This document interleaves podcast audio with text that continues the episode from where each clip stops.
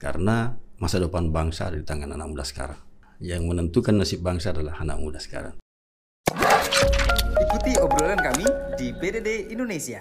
Sit back and relax and enjoy the talk. You ready?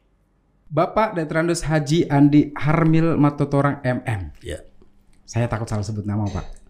Karena Bapak ini adalah Wakil Bupati Maros. ya. Periode kedua. Periode kedua. Wow, dua kali dipercayakan sama masyarakat gitu ya. Alhamdulillah.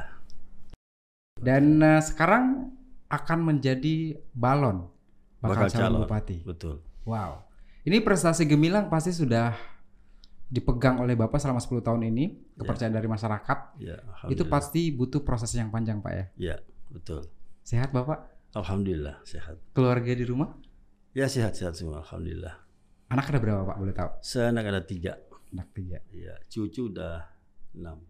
Enam cucu. Ya.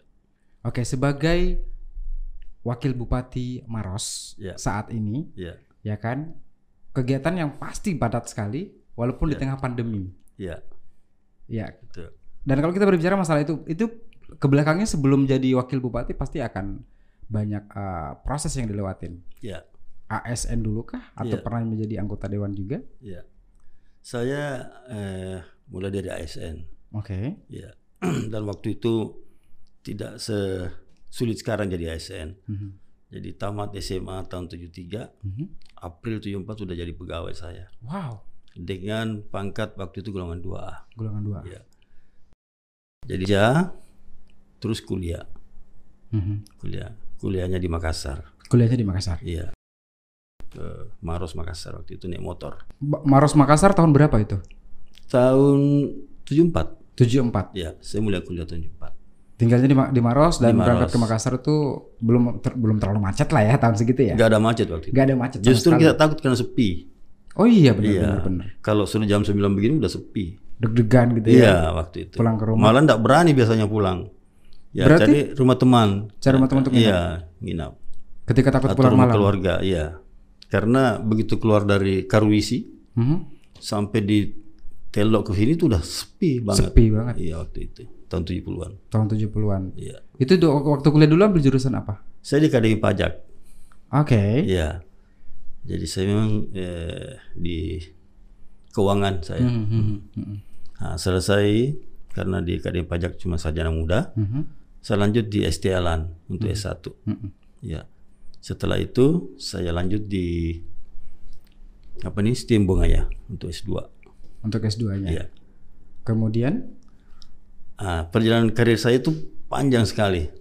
Saya dari golongan 2 di staf kecamatan, oke. kemudian pindah ke staf di Pemda, jadi bendahara, Mhm. kemudian pernah kepala pasar, Kepala pasar juga pernah? pernah, ya saya pernah kepala pasar di Bantimurung, Oke. pernah kepala pasar di Maros Pasar Sentral, kemudian diangkat jadi bendahara penerima, Mhm. lanjut ke kepala eh, seksi di keuangan, Mhm.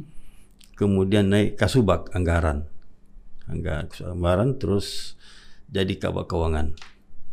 Nah, setelah kabak keuangan, di sana agak lama saya, ada lebih hampir lima tahun mungkin. Hampir lima tahun. Iya, naik jadi asisten, Oke. asisten tiga waktu itu. Nah, setelah asisten, kurang lebih tiga tahun, pindah ke Kadis Pemda. Pindah ke Kadis Pemda. Iya, eh maaf, ke anu dulu, ke kepala BKD Badan Kepegawaian Daerah. Oke. Situ tidak lama, saya cuma setahun. Mhm. Habis itu baru ke Dispenda. Dispenda saya juga agak lama, hampir 9 tahun saya di situ. Di Pemda 9 tahun. Iya. Kemudian saya pindah lagi, dipindahkan lagi ke Kepala Dinas Pertambangan. Ah, di situlah saya dipanggil sama Pak Hatta Rahman Mhm. untuk eh, maju mendampingi beliau sebagai wakil bupati. Sebagai wakil bupati. Iya, beliau bupatinya. Pak waktu itu tahun, tahun 2010. 2010. Itu berarti periode pertama waktu itu. Periode pertama. Alhamdulillah eh, Tuhan memberi rezeki sama saya Mhm. melalui tangannya Pak Hatta Rahman. Mhm. Ya, saya terpilih sama beliau. Saya dampingi beliau selesai periode pertama. Terus menuju ke periode kedua, ya beliau masih mengajak saya bersama-sama. Oke. Ya, ini saya pikir suatu eh, penghargaan yang luar biasa buat saya karena eh, periode pertama saya lewati dengan baik, alhamdulillah.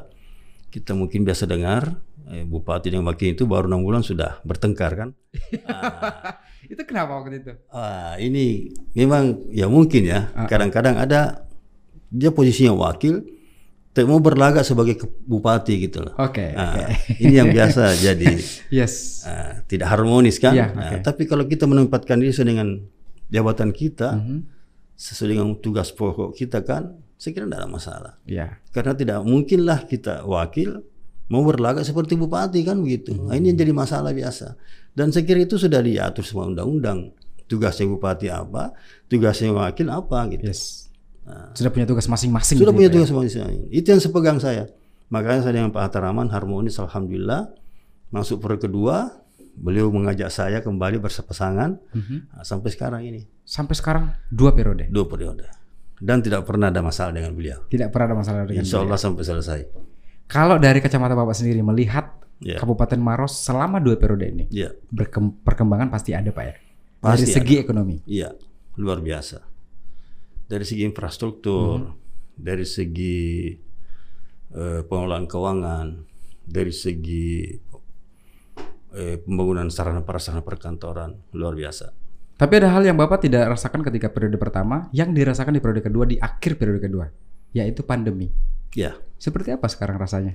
ah ini betul-betul pandemi ini membuat kita serba sulit semua. Yes. Ya, Semua sektor kena Pak ya. semua sektor kena, luar biasa ini. Makanya kita berharap mudah-mudahan pandemi ini bisa segera berakhir. Amin amin. Ya, dan kita bisa kembali beraktivitas seperti sebelumnya. Karena kita mau keluar takut, ragu dan lain sebagainya kan? Mhm. Atau kita harus keluar karena tugas misalnya, kembali ke rumah, siapa tahu kita bawa penyakit untuk keluarga. Betul. Nah, dia tidak tahu persoalan kita yang bawa penyakit Yes. kan begitu. Ah, kasihan juga mereka. Jadi ya, ya cuma memang eh, saya selama aktivitas saya ke di luar, saya tetap eh, apa namanya memegang teguh itu protokoler kesehatan. Protokol kesehatan. Iya.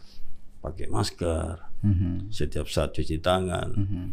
jaga jarak dengan masyarakat gitu. Orang-orang sekitar. Orang sekitar. Tuh. Siapa pun itu ya Pak ya. Siapa pun itu, ya kita tidak boleh eh, langsung percaya bahwa oh ini teman saya sehat gitu kan, tidak ada virus misalnya. Yes. Ah, tetap harus ada. Karena kita bisa tidak dideteksi dengan secara kasat mata Pak ya. Iya, Harus menggunakan alat dan sebagainya. iya betul. Karena ini virus ini tidak kelihatan ini. Betul, betul. Dikira tidak ada, padahal ada kan? Yes. Iya, dikira tidak ada, ada orang sakit kan gitu. Betul betul ya, betul. susah juga ini melihat ini. Dan inilah yang menjadi kontroversi di masyarakat Ah, gitu ya. ini. Ada yang percaya, ada yang ada yang enggak. tidak, betul. Walaupun sebenarnya sudah kelihatan bahwa banyak korban, tapi masih banyak yang tidak percaya itu. Iya, ini masyarakat kita yang perlu edukasi. Yes. masih perlu sosialisasi bahwa ya di tengah pandemi ini jangan kita lengah, Mhm. harus tetap mengikuti protokol kesehatan. Sekalipun misalnya kita sudah mengarasa bahwa ya sudah virus ini sudah mulai menurun dan sebagainya. Terus dari pemerintahan eh, Kabupaten Maros sendiri meyakinkan ke masyarakatnya untuk tetap aman Ya, pada saat mengerjakan aktivitas di luar rumah seperti apa? ya itu tadi Pak Camat, Pak Desa dan semua stakeholder itu tetap melakukan sosialisasi Ke masyarakat Iya, berikan edukasi kepada masyarakat bahwa ya setiap melakukan aktivitas apa pun juga itu ya tetap menggunakan protokol kesehatan supaya kita bisa aman semua gitu. Karena ya sekarang ini kan untuk memutus mata rantai penyebaran virus itu kan cuma yang tiga tadi itu. Karena sampai sekarang belum ada obat yang ditemukan. Betul, betul, itu, ya. betul. Jadi kalau memutus rantai mata rantai penyebaran virus ya harus ikuti itu. Saya pengen berbicara masalah masa SD-nya Bapak dulu dong. Ya. Pernah merasakan hidup susah nggak sih? Wah, Seorang wakil bupati yang prosesnya panjang, iya. banyak tempat yang sudah ditempati, Iya. bertugas, Iya. akhirnya menjadi seorang wakil bupati Iya. dan akan maju lagi. Iya. Saya penasaran, Iya. hidup Bapak ketika waktu SD seperti apa gaya hidupnya? Iya. Saya kan dulu eh rumah saya di Barandasi. Oke. Mungkin Anda tidak tahu. Iya. Tiga kilo dari Kota Maros. Nah, waktu itu kan kita sekolah di Maros. Berarti perjalanan 3 kilo ke sekolah. Tiga kilo ke sekolah naik sepeda.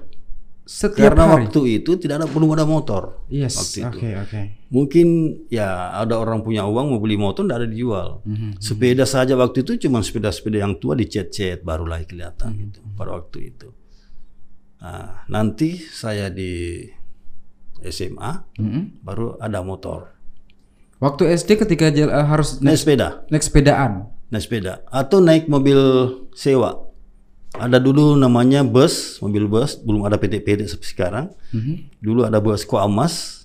Ah, itu yang kita tunggu tumpang itu pagi-pagi Ditunggu, Iya. tapi bayar. bayar dong, bayar. Nah, Kalau nggak ketemu bus berarti harus naik sepeda, Pak ya? kalau udah ketemu bus naik sepeda. Wow. Iya. Terus kalau sementara pas pulang itu terik matahari tiba-tiba ban kempes gimana? Ya jalan didorong. Pernah kejadian? Ya pernah. Apakah itu yang paling anu kan kalau musim hujan. Mhm. Ya. Tinggal misalnya di Maros ya, kelaparan Betul. karena sudah masuk waktu makan kan. Yes. Kita mau naik sepeda kehujanan. Oke. Nah, tapi ya harus gitu. Dan itu yang terjadi dengan Bapak waktu Saya SD. rasakan itu. Itu yang terjadi waktu itu. Dekat dengan orang tua, Ya, ibu atau ayah lebih dekat? ya dua-duanya. Dua-duanya. Ya. Pada saat ban kempes, ibu seperti apa? Khawatir, panik seperti apa? Ya. Karena waktu itu pas saya saya tebak adalah Ya. belum ada handphone seperti sekarang. Betul. Jadi waktu itu ya gelisah lah beliau. Karena mau komunikasi nggak tahu mau lewat apa. Iya, Nggak ada handphone, betul, betul. telepon nggak ada. Itu. Jadi ya Dicari? dicari ya paling eh, menunggu aja berdoa mudah-mudahan pulang dengan selamat gitu. Berapa jam Bapak waktu itu baru pulang? Eh rata-rata kan kita pulang sekolah jam 1. Mhm. Ya. Jadi kalau kita naik sepeda ke sana itu kira-kira sejam. Kurang lebih. Biasa bolos gak Pak waktu SD? Ya sering lah. Karena jauh ya, Jauh. jauh banget. Iya. Karena biasa itu kalau misalnya kita agak telat bangun mandi, biasanya mobilnya udah habis. Mhm. Bus yang dari arah Pangkep itu yang mau ke Makassar kan itu yang kita tumpangi. Nah, kalau terlambat keluar cari apa menunggu bus itu lewat nggak ada lagi. Harus jadi sepeda. Dulu Bapak waktu ditanya waktu kecil, Ya. entah itu SD Iya. atau mungkin waktu TK, Ya. ketika ditanya Ya. besarnya mau jadi apa? Bapak jawab "Mau- jadi mau jadi bupati nggak? Nggak dong. Oh ya? nggak pernah. Mau jadi apa waktu Nggak kecil? pernah kebayang bahwa kita mau jadi Akhirnya wakil. seperti sekarang gitu ya. Alhamdulillah. Jadi saya pikir betul perjalanan hidup itu cuma Tuhan yang tahu. Betul. Kita cuma mampu berusaha bekerja, Mhm, ya semuanya Tuhan yang tahu.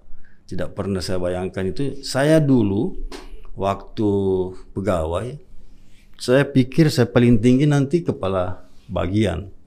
Kabak Waktu aja itu. itu Kabak udah, aja udah pensiun. udah pensiun. Iya. Tapi alhamdulillah ada kebijakan di Gus Dur waktu itu. Mhm. Di kabupaten ada eselon 2. Nah, di situ mulai kita naik pangkat naik pangkat. Akhirnya ya bisa di kepala dinas. Yes. Iya. Itu. Ya, saya masih tertarik dengan eh, pembahasan waktu SD dulu. Ya. Perjuangan SD, SMP, SMA itu adalah momen-momen yang tidak dilupakan pasti. Iya betul. Ada momen nggak ketika SMP, SMA, Ya. momen yang banyak orang banyak orang yang belum tahu nih Iya iya. iya. dari seorang Bapak Wakil Bupati Maros. Iya. Saya kira yang paling momen yang paling menarik itu yang waktu SMA. Apa itu? Di situ kan kita mulai masuk usia remaja, Yes. mulai kenal namanya pacaran. Oke, ini menarik ini. Ini menarik. Iya. Pacarnya yang dulu Iya. banyak dong, ganteng seperti ini packagingnya Sebenarnya tidak juga sih. lengkap loh Pak. Saya melihat Bapak itu Iya. elok dipandang gitu kan, kemudian masih kelihatan sehat sekali. Alhamdulillah. Dan saya membayangkan bahwa waktu SMA ini Iya. adalah wow, siswa idola banyak perempuan-perempuan di sekolah ini kayaknya. Iya, sebenarnya enggak juga. Kalau waktu itu kan kita masih kurang. Masih kurang apa nih? Kurang siswa. Masih kurang siswa. Kurang siswa. Kita waktu itu hampir satu sekolah baru kenal semua. Bukannya itu justru bagus, kurang saingan berarti. Enggak, maksud saya kan mau cari cewek kan terbatas. Oh gitu. berarti sempat mencari cewek dong? Sempat. Ya karena kan zaman-zaman puber, Iya, puberitas jadi gitu ya. Kadang-kadang enggak ada pilihan. Oke. Gitu. Sulit memilihnya kan? Mau ini aduh nggak cocok. Ah, ini aduh nggak cocok. Ah, cocok. Sempit. Berarti carinya di sekolah lain. Iya. Kalau anu sedikit ya ke Makassar. Pernah bolos nggak gara-gara itu? ya pernah sih. Masa muda dulu kalau kita ingat ini berarti pengen pulang ke situ ya. Seandainya bisa kembali, Pengen kembali ke situ. pengen kembali ke situ. Enggak usah yang lain ke kembali ke masa SMA aja lah. Apa yang bikin Bapak, yang yang bikin Bapak pengen balik ke masa SMA itu? Ya itu kan tidak ada kita tidak ada susah ya. Mau misalnya apa orang tua yang siapkan. Mau ketemu pacar ya di sekolah aja ketemu ya kan. Walaupun waktu itu belum ada kafe, belum ada apa. Hmm. Ya, tapi ya di sekolah cukup lah. Justru lebih lebih hemat dong, Iya, lebih iya. irit ya. Betul. Karena ter- apa traktir pacar pada saat itu tidak seperti sekarang, Iya, ya kan? Pacar saya ketika mau ditraktir kafe lagi, restoran Iya, lagi, habis betul. duit sejutaan rupiah, lima ratus Iya. ribu rupiah, ya kan? Harus pakai mobil kan? Betul. Iya. Bapak dulu pakai sepeda, sepeda makan udah. di kantin cukup. Ah, udah cukup. makan coto, makan bakso kan ya udah cukup. Pelajaran yang paling disukai pada saat sekolah dulu SMA apa, Pak? Waktu itu saya bahasa. Bahasa. Iya. Tapi walaupun saya akhirnya tidak juga bisa berbahasa Inggris, tapi saya senang Dengan bahasa Inggris. bahasa Inggris waktu itu. Bapak Bapak saya mau ajarin nggak? Ya. Privat. Ini malah promo di podcast. Iya, nanti kita akan main games Pak. Tapi saya pengen dengarkan dulu dong cerita dengan em, masa-masa sekolah dulu. Ini sudah membuat saya jadi tergugah pengen menggali lebih dalam tentang itu. Ya. Ya kan, kemudian saya belum tahu nih sebenarnya Bapak Bapak belum mengaku soalnya. Waktu SMA dulu punya pacar nggak sih? Di SMA saya belum. Belum. Ada tapi ya cinta monyet lah. Cinta monyet, cinta monyet Iya, ya. Yang, cuma namanya sekedar, serius belum. yes, cuma sekedar main-main, Main-main ya, curi-curi pandang. Wis. Pulang sekolah lewat depan rumahnya. Udah senang luar biasa itu. Iya, itu eh, groginya seperti bacakan pidato dua jam Wah, sekarang luar gitu. biasa waktu itu groginya kalau. Iya, lewat depan rumah sweet-sweet gitu. Enggak. ya enggak juga sih, cuma lihat-lihat ah, terbuka enggak pintunya ini gitu. Iya. Iya. Kalau dulu kan Ada enggak dia di dalam situ? pa- pakai feeling, Pak ya. Bukan Iya. pakai SMS ya. dulu kan saya pengen lewat depan rumah kamu, lewat keluar dong gitu kan. Tapi kalau zaman dulu memang seperti itu adanya. Iya, betul. Biasa kerja kelompok dengan Nah, sang kekasih. Waktu itu? eh, ya sebenarnya bukan juga, tapi teman perempuan. Waktu itu kan masih namanya study club. Yes, tadi club. Ya. Tapi yang jelasnya adalah perjalanan pada saat sekolah dulu yang tidak kepikiran sama sekali seperti sekarang ini Iya. akhirnya jadinya seperti ini. Betul. Ya sebuah prestasi yang luar biasa, proses yang panjang Iya. dan kalau kita melihat kenangan-kenangan yang mungkin bisa dikatakan sebagai sekarang sudah ditutup buku itu. tapi berharap bahwa akan kembali ke masa itu karena punya kenangan banyak di situ termasuk para sahabat. Betul. Para sahabat-sahabat Iya. Bapak waktu SMA dulu Iya. sekarang seperti apa? Oh, banyak sahabat saya. Ada yang jadi jenderal polisi. Wow. Ya. Ada yang eh, sama-sama kepala Mhm. dinas kemarin di Pemda. Mhm. Ya, ada yang jadi pedagang Oke. bisnis. Ya, itu. Oke, saya pengen ajak Bapak Wakil Bupati Maros kita bermain games boleh Pak? Ya. Bapak tinggal menjawab pertanyaan saya saja. Iya. Saya akan memberikan dua pertanyaan, Iya. dua pilihan. Ya. Bapak menjawab satu pilihan yang menurut Bapak Bapak banget. Iya, iya, iya. Ya bisa ya Pak ya. Boleh, boleh. Ini semoga saya nggak kolat ya. yang pertama Pak siap-siap kita main game sekarang juga dijawab cepat dan tegas. Ya. Ya. Yang pertama, Bapak pilih mana? Makanan berkuah atau tidak berkuah? Berkuah. Berkuah. Ya. Favoritnya adalah Ya, sup-supan. Sup-supan. Lebih suka sup-sup gitu. Ya. Sup ayam, Sup ayam. dan sebagainya. Ya. Oke. Tidak berkuah kenapa? Tidak terbiasa. Tidak terbiasa dan kayaknya nelannya susah gitu loh. Serat gitu ya, Pak. Iya. ya? Harus tetap di, Kalau- didorong pakai air gitu. Ah, betul. Oke, oke. Yang berikutnya adalah anak Bapak terjun ke politik atau jadi pengusaha, Jadi PNS. jadi PNS. Iya. Tiga-tiga anak saya PNS. Tiga-tiganya sudah jadi PNS. Alhamdulillah. Wow, luar biasa. Ya. ya, berarti tidak akan diarah pengusaha gitu ya. Kayaknya enggak. Tidak ada bakat ke sana. Kalau nanti anak eh, Bapak semisal nih Iya. ada satu anak lagi, Iya. anak Bapak ada empat, Ya. mau dijadikan pengusaha kah? Kayaknya enggak mungkin lagi punya anak saya. Kalau saya jadi daftar jadi anak Bapak? Oh, boleh. yang berikutnya soalnya ganteng banget gitu loh ya bapak ganteng anak begini begini ya berikutnya adalah liburan di hotel bareng keluarga atau di alam terbuka pak Di hotel. di hotel Ya, sering ya pak ya sering. pada saat lagi liburan ada waktu libur ajak Iya. keluarga ke hotel Betul. oke yang berikutnya adalah nih bapak pilih mana nih pak Ya. Kalau disuruh memilih Ya, nyanyi atau acting nyanyi dong. Gak bisa acting sama sekali Gak bisa. Karena nggak bisa bohong ya. Ya. Itulah yang membuat Bapak jadi bertahan dua periode ini. Oh. Tepuk tangan dong, boleh dong? Iya. Nyanyi dong kalau begitu. Boleh. Pilih nyanyi ya. Iya. Lagu apa biasanya, Pak? Ya terserah. Lagu Ini Bapak nantang ya, Pak? ini Bapak kayaknya punya bakat nyanyi banyak gitu ya Ya. lagu-lagunya. Alhamdulillah. Bisa lah. Ya, lagu yang paling Bapak sukai apa? Ada lagu yang paling suka itu lagunya Charles. Charles. The Versis. Oke. Ya. Seperti apa lagu itu? Dalam kerinduan. Boleh? Ya. Refnya aja, Pak, boleh? Telah lama kau pergi sayang Telah lama kau tinggal sayang Haruskah ku hidup sendiri Tanpa kawan lagi Wow, luar biasa. Wow, suara bapak indah banget loh pak. Ini bisa jadi artis sih. Tapi pada saat ada acara-acara di kantor ataupun di depan masyarakat biasa nyanyi pak ya? Biasa diundang nyanyi. Biasa diundang nyanyi, Biasa. dapat bayaran juga. Oh enggak lah Udah cukup lah ya sebagai apa namanya eh, wakil bupati. Iya Iya. Baik. Dan yang pertanyaan terakhir saya masih ada satu pertanyaan lagi pak. Iya Bapak pilih lagu bugis atau lagu dangdut? Saya kalau dangdut tidak begitu bisa Lebih ke lagu bugis. Makassar Eh, lagu Makassar. Karena Bugis juga itu kayaknya identik dengan lagu dangdut Yes, berarti lebih ke Makassar. Salim Makassar atau pop Nyanyi lagi dong. ini ini hostnya kurang ajar banget ya hostnya. Memerintah merintah terus. Nyanyinya enaknya kalau ada musik gitu lah. Oh, Oke, nanti kita karaokean aja pak ya. Iya boleh.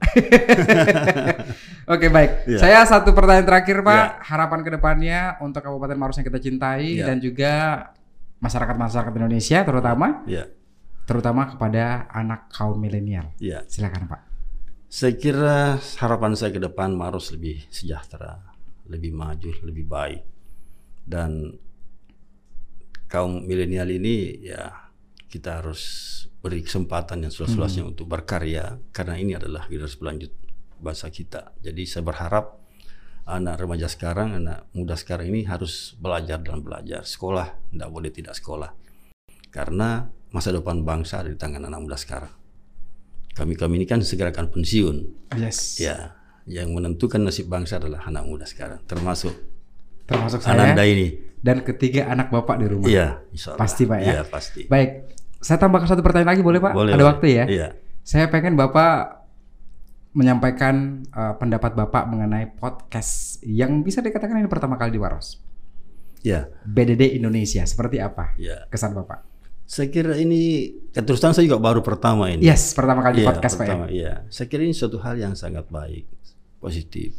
Karena ini bisa eh, menjadikan kita dikenal, Mhm. ditahu sama siapa saja nanti yang bisa menonton Mhm. dan ini membawa kita mengenang masa lalu kita. Karena tadi digali mulai dari awal sampai sekarang.